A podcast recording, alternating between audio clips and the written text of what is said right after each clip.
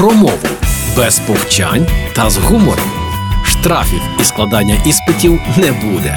Програма Мовний патруль на Радіо Перше. Вітаю на Радіо Перше. Мене звати Лілія Криницька, і сьогодні говоримо про слово принаймні. І з ним виникають проблеми, вже починаючи з вимови і написання. Принаймні чи принаймні. Запам'ятайте і не помиляйтеся. Принаймні. Далі ще цікавіше. На письмі це слово часто виділяють комами. А не треба. Прислівник принаймні помилково виділяють комами, ніби це вставне слово. Роблять це, очевидно, маючи на думці російський відповідник по крайній мірі, який і справді може бути вставною конструкцією. Але в українській мові принаймні вживається у значенні у будь-якому разі і не є вставним словом. А тому виділяти його комами не потрібно. І додам, ніколи не є вставними словами, навіть майже приблизно, принаймні, нібито все-таки мов би, неначе, адже, тобто особливо. Сполучники, однак, і проте виконують функцію вставних слів лише всередині речення. Якщо ці слова стоять на початку речення, вони є сполучниками і комами не виділяються теж. Тож економте коми. А якщо казати серйозно, то значно полегшить справу відхід від калькування російської. Чим далі ми від неї, тим менше помилятимемося. І ось вам ще один приклад як доказ моїх слів, не дивлячись і не зважаючи. В російській це все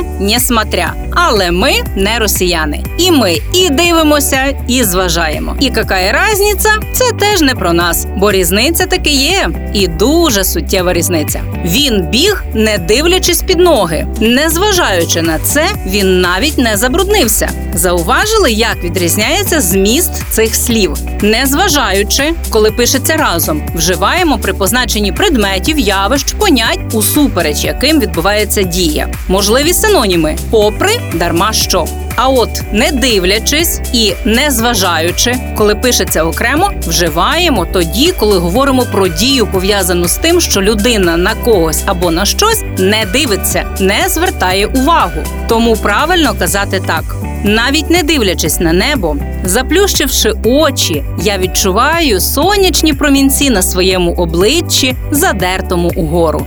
І, незважаючи на поганий настрій, він вийшов з дому на прогулянку, і це було дуже розумне рішення. Гарна погода і свіже повітря одразу розвіяли смуток. Я теж зичу вам приємних прогулянок, дарма що вже пізня осінь. І незважаючи ні на що, я чекатиму вас у мовному патрулі на Радіо Перше. Програма Мовний патруль на Радіо Перше.